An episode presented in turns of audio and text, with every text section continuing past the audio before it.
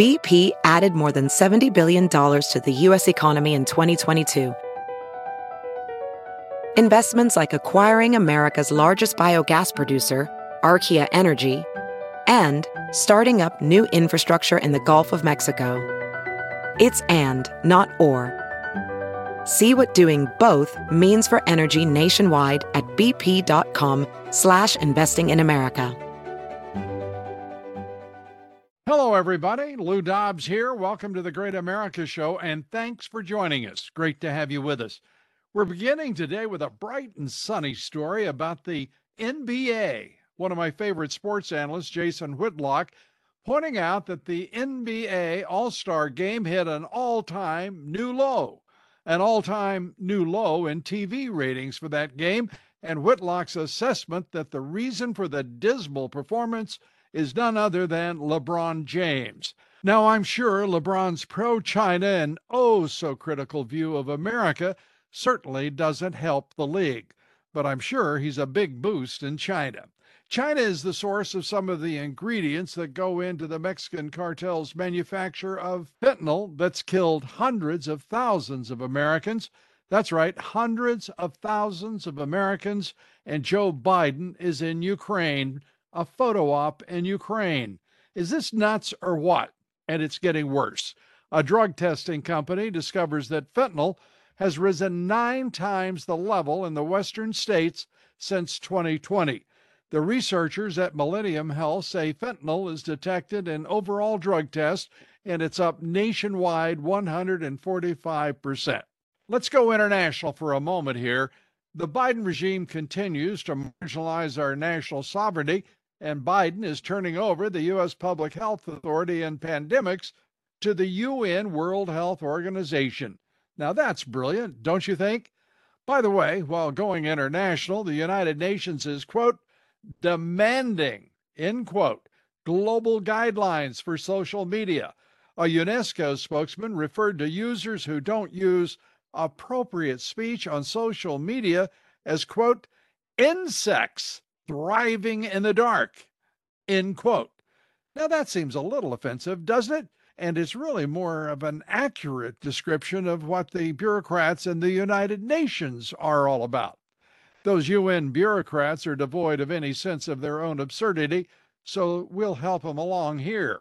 The problem is, our own homegrown federal bureaucrats aren't any better than the UN style. There is a bright, beautiful event awaiting all of America, all of us who've watched our federal government be turned into a weapon against us over the years the outrageous, extraordinary powers that have enabled Biden and the Marxist Dems to do so much of their damage to the country, it's about to end. President Biden announcing our long national COVID emergency is almost over, and it will be over on May 11th, more than three years after the China virus reached America from Wuhan. It's hard to comprehend that this country is still in the suspension of civil rights called a national emergency. Harder still to realize that it's been in place since March of 2020 and more than three years when the emergency expires on May 11th. Our guest today is the inventor of mRNA vaccines, a great research scientist, physician, virologist, and vaccine skeptic and dissenter as well. Dr. Robert Malone is our guest, and great to have you with us on the Great America Show, Doctor. And so much is happening. The Biden White House says the national emergency ends May 11th. What are your thoughts, Doctor? Well, of course, all of us uh, in in my little doctors group that tour the world would like to have seen this uh, months ago. Uh, we think that it should have been over early part of last year. Glad to see it finally get to this point. Bobby Kennedy, over a year ago on the steps of the Lincoln Memorial, said that they will never give up this power unless we force them to. And I guess that forcing function was called an election in which the House turned. And uh, so we're finally seeing this. It's unfortunate that he could just continues to delay it. I mean, a lot of us believe that it, it's obviously long past due, and he should have just said, uh, "Pack it up, we're done." Uh, instead of this, but they have a bunch of uh, obligations and trailers embedded in all this. And I think he's guaranteed that he's going to give at least 30 or 60 days to unwind a lot of that because once this emergency declaration falls, that triggers a whole cascade of other stuff. Uh, and that, and uh, giving up, uh, as you as you quote, uh, you know, Mr. Kennedy, uh, the the reality is that a lot of power uh, goes away as well.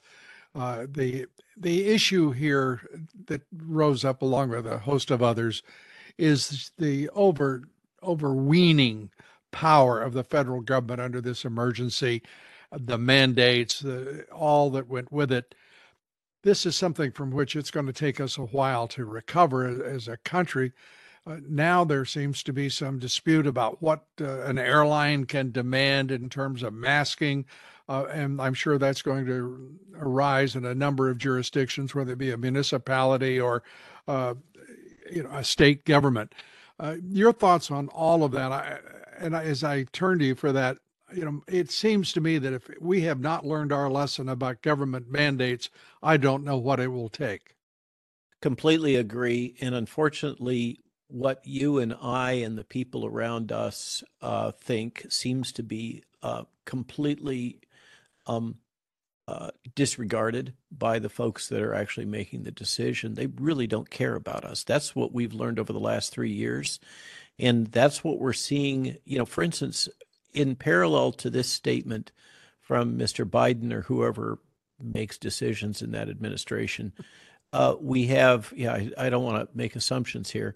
Uh, we have the World Health Organization making a clear, unambiguous statement that we still have an ongoing global health crisis.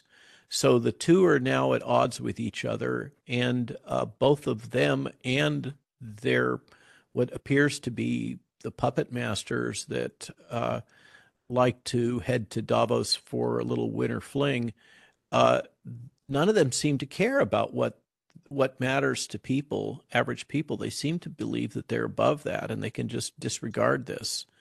We, we, we as you you and I, I think are aligned that we got a big problem here, and it's a bigger problem than just COVID, and uh, it's it's absolutely not going away.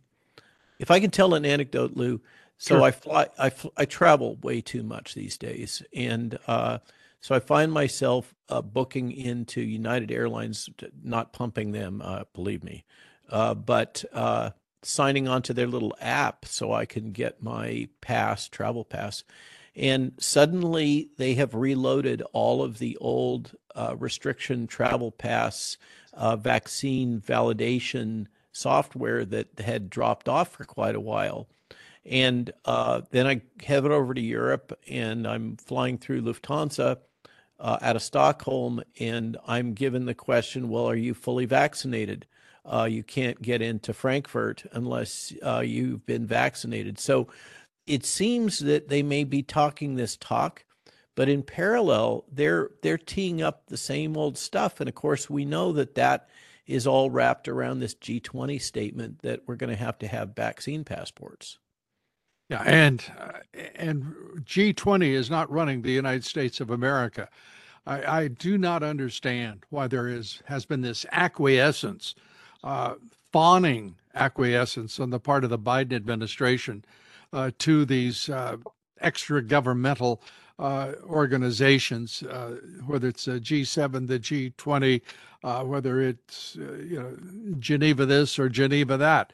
Uh, this this is an absurdity that we're uh, witnessing here. They they I comp- we are so aligned. They seem to have just forfeited national sovereignty and they're just rolling over like a puppy, saying "scratch my belly," uh, in in wanting to basically put the United States in the same position that, and this is what's particularly curious, all the other Five Eyes Alliance members have taken. You know, this is Great Britain, Canada, uh, United States, New Zealand, and Australia, all are on track to become functionally client states of the World Economic Forum, and and they just they just seem our leadership seems to all be okay with that and if if you want a demonstration to support the thesis that this is really a uniparty we're dealing with, the way that both sides of the aisle have dealt with this is, I think, a really strong support for that thesis.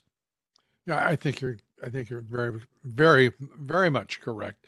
Uh, the the idea of the Five Eyes, people forget who was in, implicated uh, in the early days of the the Russian collusion story. Five Eyes had a number of significant uh, actors uh, in that little drama. We have to figure out a way to extricate ourselves from the very idea that this country will defer to anyone in terms of our sovereignty. The problem is that the Marxist Dems are too eager to do so, and the Republicans are simply too passive to take much note uh, and and resist. So that uh, becomes our quandary, doesn't it? Um, I I I I wish that it was that benign. Um, I fear that uh, it is it is much more a case of where a significant fraction of Republican leadership are um, are basically already endorsing and invested in the logic that is being por- put forth by the globalists and by the World Economic Forum and and uh, the major powers behind the WEF, which is these major transnational financial companies like BlackRock, State Street, Vanguard, and, and Bank of America. Um, that we're now, as you know better than I, we've basically sold our children, our children's children, and our children's children's children to these uh, very large transnational firms uh, in the form of our indebtedness here in the United States. And we're right on track to being in the same position that almost all of Europe is, where they have no political operational latitude because they are so deeply indebted. And all they can do is nibble around at the edges on social issues because they're they are completely handcuffed in any functional way to to modify policy. They have to just do whatever the overlords, the financial overlords, tell them to do. You know, when you say debt, people forget, uh, and it's an interesting. Uh, I'll put it this way: an interesting artifice to talk about Germany and France and the UK as great economies and amongst the largest in the in the world, which they are. Uh, but it's inconvenient when we look at the European Union and the Eurozone uh, in combination, 27 nations uh, that whose economy combines to be to rival that of China uh, and indeed the United States. The Europeans, by the way, have less debt than we do uh, now, and we are the ones shipping billions of dollars to Ukraine.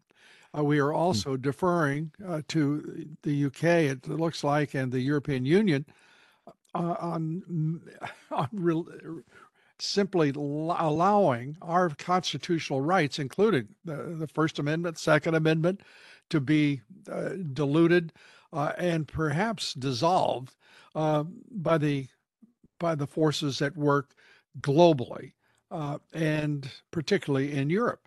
So, I mean, that's what is happening uh, in, in, this country. We can talk about Davos, and, and it's interesting and I think relevant, uh, and I think relevant, but I don't think it really captures uh, the, the reality of what we're watching. Because as you talk about these transnational corporations, we are watching Wall Street, what used to be corporate America, which is now corporate globalist uh, co- corporations.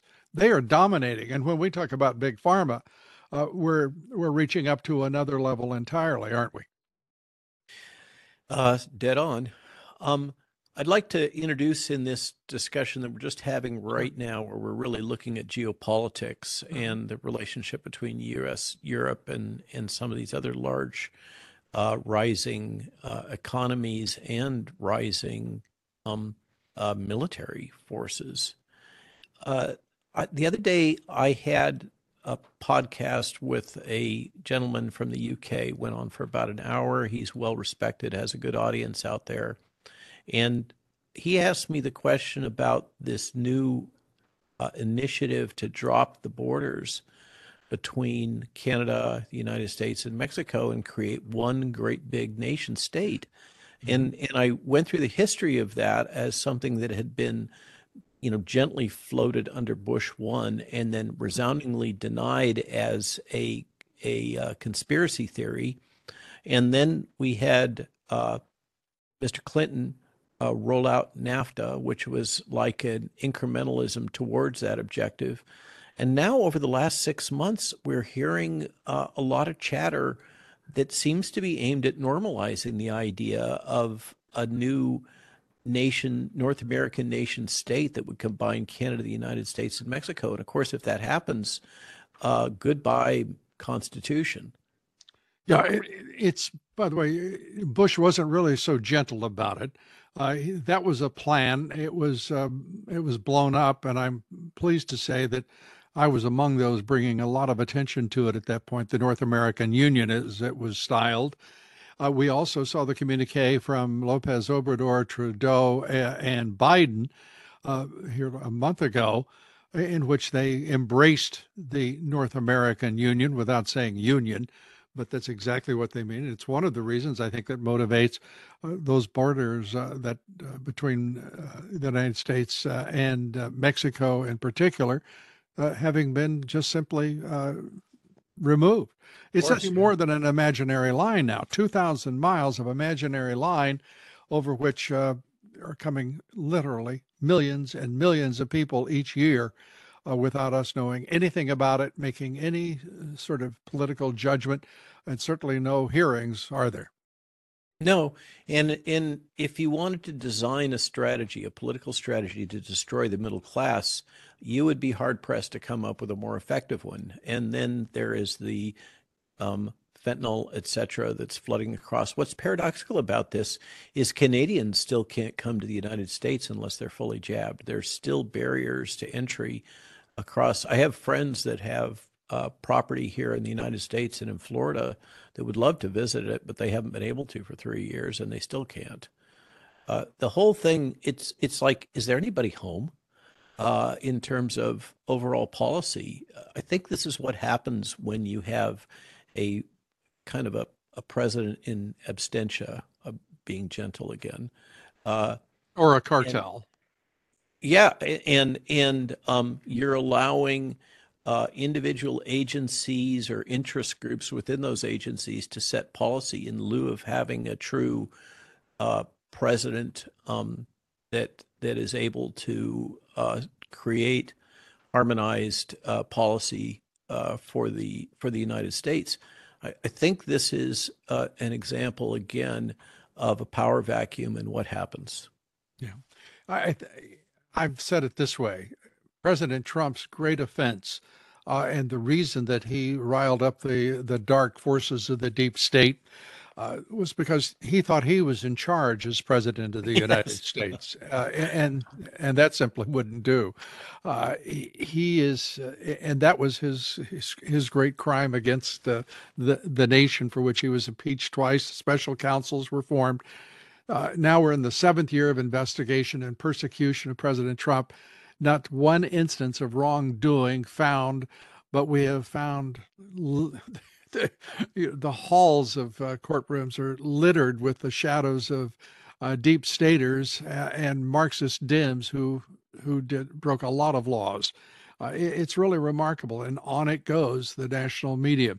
It's yes. very difficult to get a straight a straight answer about uh, where we are with this pandemic, oh. where we are with a virus. Yeah. Uh, and I know that you're in the that you provide nothing but straight answers, and I appreciate that. I want to just go through a few thoughts, if you will, as we talk. We've talked about the context for all of this. Where is it, in your judgment, uh, this this pandemic? Uh, is it in its last stages, in your best judgment? Is it, in, in, in fact, uh, something that uh, we're going to simply have to live with, as some are suggesting it's the new normal. Uh, give us your your prognosis, if you will. Um, uh, it's not just me; it's the group of physicians, uh, over seventeen thousand that I represent, physicians and medical scientists. That this is long since past being a medical emergency. Let's remember, you know, roll back to the genesis of this we were told, based on modeling uh, that occurred in Imperial College in London, as well as propaganda that was pushed from the CCP into the West that this was a highly lethal pathogen. We were going to see people dying on the streets. It was a huge catastrophe. We had to shut down elective procedures in hospitals. We had to give hospitals financial incentives so they wouldn't go bankrupt. Uh, and uh, we had to open all this bed space because they were going to be overwhelmed. And uh, to that, you know, to that point, there's uh, videos out there right now with ER staff dancing in the halls uh, from those times. Just to roll back, there was absolutely not a major load on bed capacity in the United States, even at the peak, except for a couple of small, you know, urban areas, selected urban areas. But for the most part, this was never a medical emergency. It was always overhyped. And now this has been the case. If you've tracked, any of you have tracked open beds in the United States, mm-hmm. uh, there we have absolutely no crisis. The only logic that there was a crisis back then was that we would overwhelm the beds and then we would have a, a spike in mortality because we wouldn't be able to handle the, the pressure of people that need to be treated. Of course, the people were being treated using protocols that basically killed them uh, through overventilation, the use of remdesivir. So that was then. And fast forward to today, remember it's uh, a, a, year and a month ago that I was on Ingraham saying Omicron is going to completely change the landscape here. And uh, now that's absolutely played out. Most people have been infected, they've recovered, they know this is not the great uh, um, monster that they were pitched to be. And uh, if you have access to early treatment, docs that actually care for you and treat your symptoms, your survival rate is quite high, even if you are in one of those high risk groups. So, this has really never been a major medical emergency. And it absolutely has not been one here in the United States for a very long time. It's been preserved largely for political and power reasons. And it's great to see it finally coming down, but somehow we've got to make it so that this is not possible for a president or a secretary of HHS to unilaterally shut down the American economy based on whatever they happen to believe at the time, remembering that the, the New York Times itself last February published an article in which they explicitly said the CDC has been withholding data and has become a politicized arm of the White House. Hey guys, wake up. Um, we cannot let this happen again. And that's where we are is we haven't had a medical emergency in a long time. Well, we haven't had a medical emergency, but we've had a political, uh, if you will, uh, emergency for for three years, and uh, and we're still paying a high price for it. We also learned a couple of things about our public health agencies, our public health system. That is, that we have in many cases, uh, in most cases across the country, wonderful doctors. We have wonderful hospitals and healthcare. Our public health agencies are preposterously political, and we can't let that happen again. Uh, we have to have some some way to redress all of the shortcomings, all of the the independent uh, imperatives, political imperatives within those agencies, in my opinion, or we're going to be in real trouble if we get into real trouble with another pandemic or uh, public health uh, national emergency. Well, uh, concur in uh, on the near-term horizon is the international health regulation modifications, which are going to be slipped through into uh, the World Health Organization that allows Tedros to declare unilaterally a, pub, uh, a public health emergency globally and mm-hmm. implement a bunch of activities that bypass uh, sovereignty of nation states. They tried to do this before, and it looks like they've they got pushed back by Brazil, which of course Brazil is different now politically, yep. and pushed back by African nations. That saved us from that. But remember, that was all pushed by the United States. I have friends from other nation states that I run into from time to time, some of which are associated with intelligence agencies, and they they keep pointing out to me that a lot of these things come back and point at the activities of the United States as much or more as they point to the activities of the CCP. And I'm just going to leave that there. We I do think that we've got problems in River City, and uh, they are deep and broad, and public health has absolutely been weaponized globally, and uh, it has been become a tool for advancing a variety of different agendas. And I think you know exactly what I'm speaking of. Well, I, I, think I do as well. I and I I have to say, there isn't anything uh, that touches on public policy that I think hasn't been weaponized uh, by the the Marxist left in this country. Uh, we are watching uh, these uh, these these pockets of resistance just get uh, swallowed up. we are watching the pe- the federal government weaponize every aspect of uh, that every agency every part of the government education healthcare everything. Yeah I, I don't know at this point and i'm very serious about this folks. I don't know if we can roll it back. It's so pervasive so entrenched uh, and it is so much uh, more than the republicans seem to comprehend or want to comprehend or want to do something about uh, they're the last best hope for a countervailing influence. Uh, but uh, that's how stark I really believe things are right now. Your, your view. You can count the senators that are opposing a lot of these agendas on one hand. Yeah. Uh, and and I'm not talking about you know across both parties.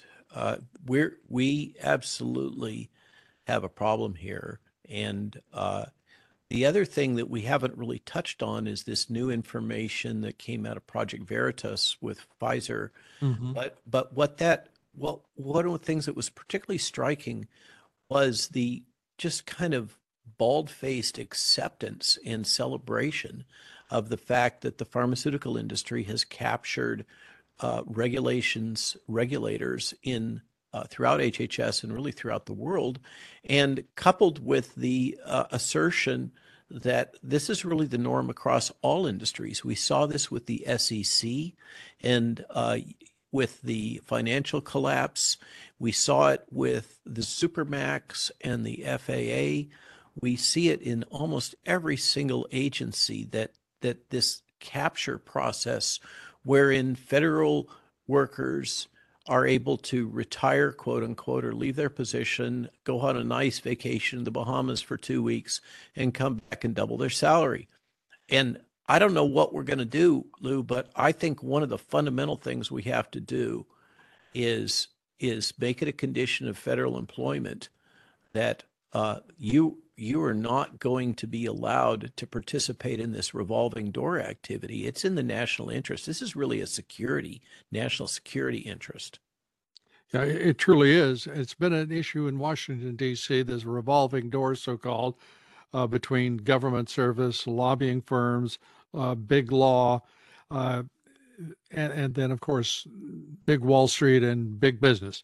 Uh, it's, it's really, truly a corrupt system, and it's so at this point it's intractable. It is, uh, it is uh, entrenched, and again, I am one of those people who I think I know something about business and I know something about politics. Right now, I don't know how to separate the two when it comes to uh, that revolving door and that relationship between the, the permanent bureaucracy, so called, and the and the deep state, and uh, also our elected officials uh, and the and the huge uh, fount of money that is pouring uh, out all over Washington D.C. Uh, it, it's a tough one. You know, Lou, I'd like to riff off of that because you just touched on business, and uh, one of the things that I think ties us all together, one of the things I think most of us can agree on, except for those that are on the fringe, is that we want to be left alone to do business. At the most fundamental level, we need to have a level landscape with guardrails that allows us to engage in business transactions between uh, interested parties, both nationally and internationally, interstate. That's what we really want. We don't want to be told what to pr- what to believe uh, what our religion should be, uh, how we should live our lives, how we should teach our children. What we want is for the bloody government to provide a level playing ground for people that that is you know to ensure best as possible integrity and allow us to engage in business transactions with each other. That's kind of what it comes down to. And that may seem right wing. I don't know. You know, it may seem like I'm channeling Milton Friedman. But I really think that's what it comes down to is we all want to just be able to be left alone and do our business and not have these massive monopolists coming in and buggering everything up. Well, I think that you speak for uh, a, a, great number of people. I don't think you speak any longer for the majority. I think this country right now is in the grip of government. Uh, there is a dependency on government so vast uh, that, again, that dependency is real. Uh, it has been uh, it has been rooted long ago and now we're going to see it's going to be a fascinating period of time because when you have as many people who de- depend upon Social Security, depend on Medicare, depend on Medicaid, depend on government contracts, depend on government awards. Uh, this is this is a period the likes yep. of which we've never yep. seen before. But they but they are about to have a rude awakening. I mean, the Social Security fund is almost depleted. It's right on our doorstep now. Um, this massive federal debt cannot be sustained. And uh, I think that, uh, you know, for better or for worse, we are heading into a situation where somebody's going to have to pay the piper. And the likes of you and me and the people that are listening to this are are going to have to uh, bear the burden once again uh, for the malfeasance that's gone on and the mismanagement. Yeah, I, I, I no doubt the, the price that we're going to be paying is very high. What I can't figure out is how to get out the door without being hit with that bill. Um, because, yeah. but I'm working on it, believe me. Dr. Malone, it is always great to talk with you. I, I appreciate you being with us. Uh, come back soon and let's uh, continue our our our, uh, our philosophical discussion. Thanks, Lou. I always learn from you, and I'm glad to go on anytime you want. Dr. Robert Malone, great American. Thanks, everybody, for being with us. Please follow us on loudobbs.com, on Twitter at Lou Dobbs, on Truth Social at Lou Dobbs. And coming up Monday, Congressman James Comer, chairman of the House Oversight Committee, on his investigation of President Joe Biden. That's Monday, right here on the Great America Show. Please be with us and Congressman James Comer. Till then, have a great weekend. God bless you, and God bless America.